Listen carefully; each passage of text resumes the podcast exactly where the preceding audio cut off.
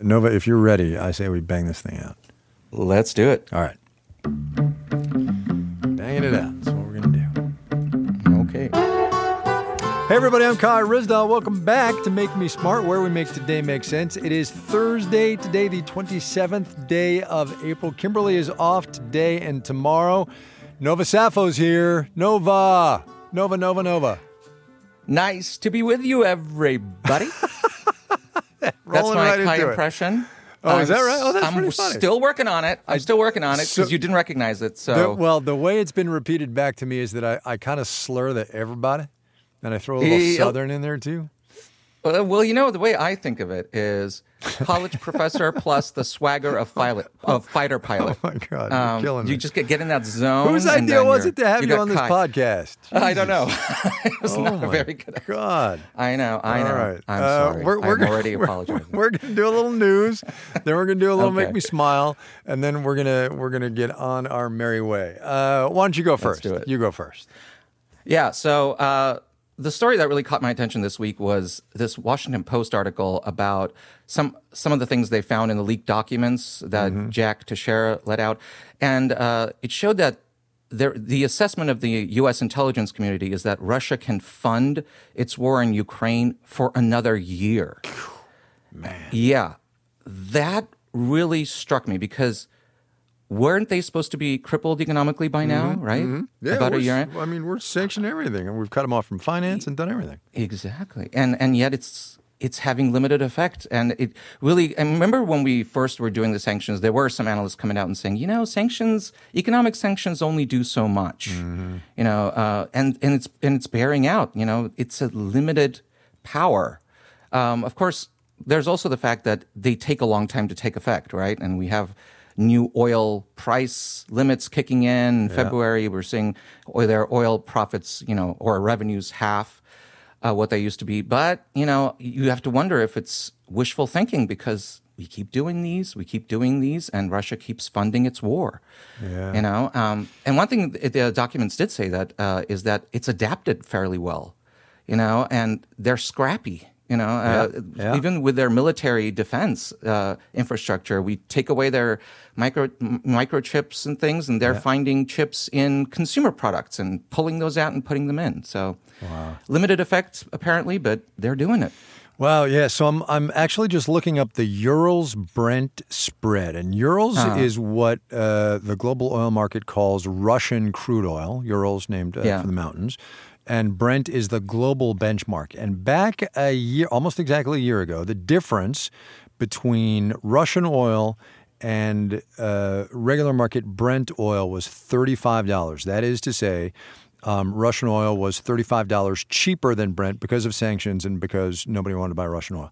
Now that spread is down to 21. So it's gone from 35 bucks to $21. So the spread is narrowing, right? Which means more people are buying it. The Russians are making more money from it. That's this Yeah. is really interesting. That's a good story. Wow. Yeah, yeah. It, it just and you wonder what else can we do and Right. and uh, this is was this has been one of the kind of designs of the global economic order for Mm-hmm, decades that if we're economically intertwined, we're less likely to get into conflict, and all of that has been thrown. Fair, Out the relative. I mean, for them out the window. Yeah, I mean, pretty much. Uh, so where do where do we go? Are Right. we decoupling Now what do we completely? uh, we're not. Yeah. Yeah. Now what do we do, right? We still don't know sense. the Yeah. implications. yeah.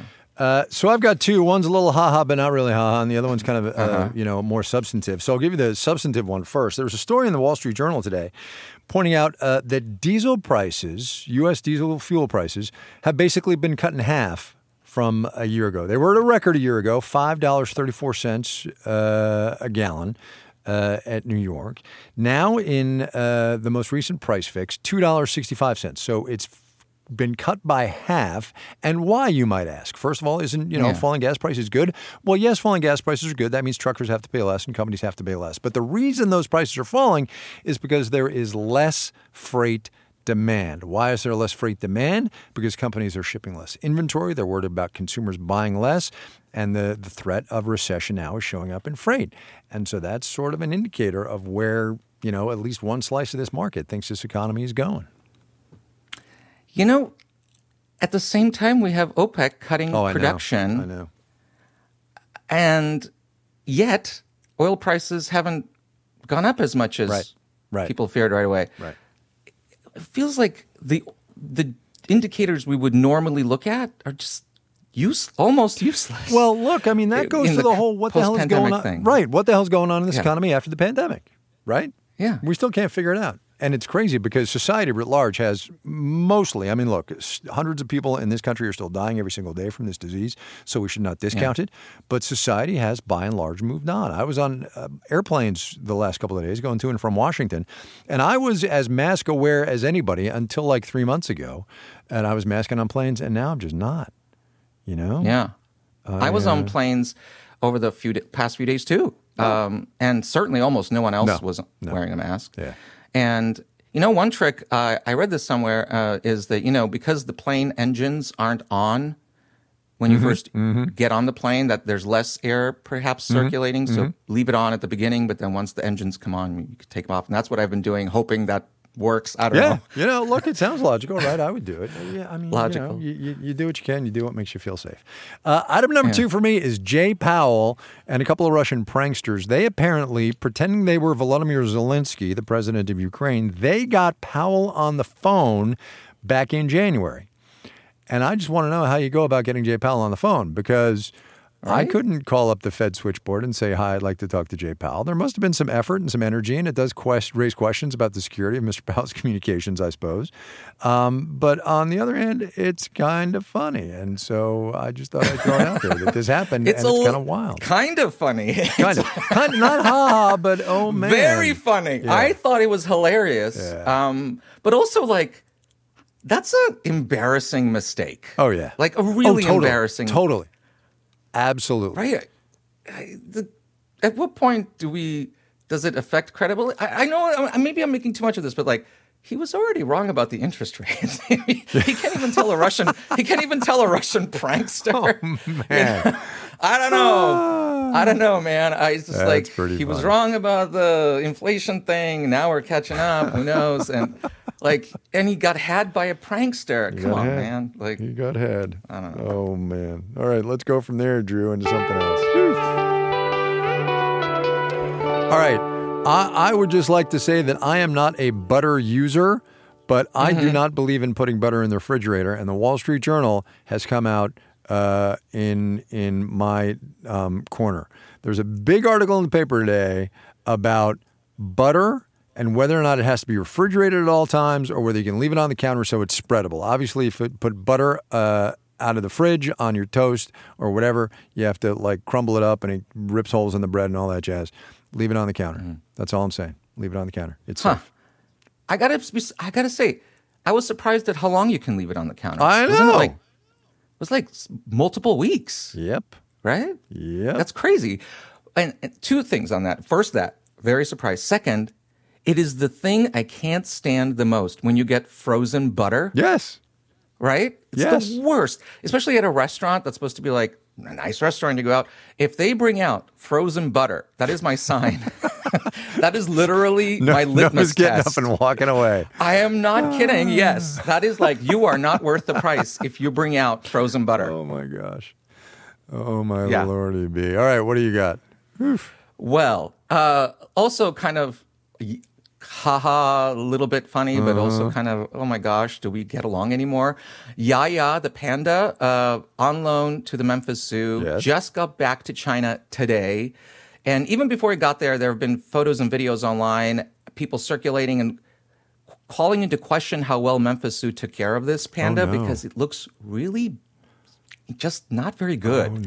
Its fur is patchy, it's thin, it's kind of listless. And uh, there were a lot of calls, you know, bring the panda back, you know, bring the panda. And they did. But, you know, the, the awkward thing is that this is one place where Chinese and American officials actually agree. They're saying the panda got great care. It just has a certain chronic disease Oh no. of the oh, skin and the fur. So, oh, you know, what this goes to show, right, is don't believe everything you see. Don't It's not always how it looks. There you go. But all the Chinese public went for it, which Yeah. maybe raises a little bit of concern of whether the distrust the, the governments have against each other is perhaps spreading to the Yep. public. We got to Yep. be watch out for Totally. that, right? Wow. Yeah. Hmm. Great picture of this panda, though, sitting in a little patch Right? of bamboo, eating. I know. You know what's That's funny is they were life. comparing it to the pandas on loan to Moscow Zoo. They're like, look at how good those look. Oh. I don't know if I'd want to be a panda in the Moscow Zoo. I know, right? At least it's colder there, though. That is So true. All that fur. That is true. That is Yeah. true. All right, there we go. Quick and dirty. Nova Safo. Yeah. Getting us done. Uh, speaking of which, we are done for today. Amy's back tomorrow with me, Economics on Tap. We'll do news, have some drinks, maybe a little half full, half empty. Uh, and if you've got a question for us, you know how to do that. Um, uh, and I will too, as soon as I scroll to the bottom of the page, given that I've freaking read this number a zillion times. 508 UB Smart, 508 UB SMART, or make me smart at marketplace.org. You can get us any one of those ways. We will answer to them all. That's pretty funny. Nice job, Kai. Nice job. Read the rundown. Jerk. Make Me Smart, which is the podcast you are listening to, is produced by Courtney Bergsieker. Today's episode was engineered by Drew Jostad. Antonio Barreras is our intern. And Ellen Rolfes writes our newsletter. Marissa Cabrera is our senior producer. Bridget Bodnar is the director of podcasts. And Francesca Levy is the executive director of digital. No, but that was great. Thanks for stepping up. I really appreciate it. My pleasure. I enjoyed fun. Super fun. Hey, everybody. it. there it is. Oh, my Lord. I love that. Oh, my Lord. I'm still honing it. I feel like it, I have work next, to do. next, next time you come back, you can give it another try. You got it. We all want to be our best selves, but it can be an expensive journey. From experimenting with alternative medicine I was working with a natural holistic nutritionist and never really thought about the cost. To splurging on fast fashion. I'm spending like all my tips. I was definitely spending like $200 a week. I'm Reema Khrais, host of Marketplace's This Is Uncomfortable.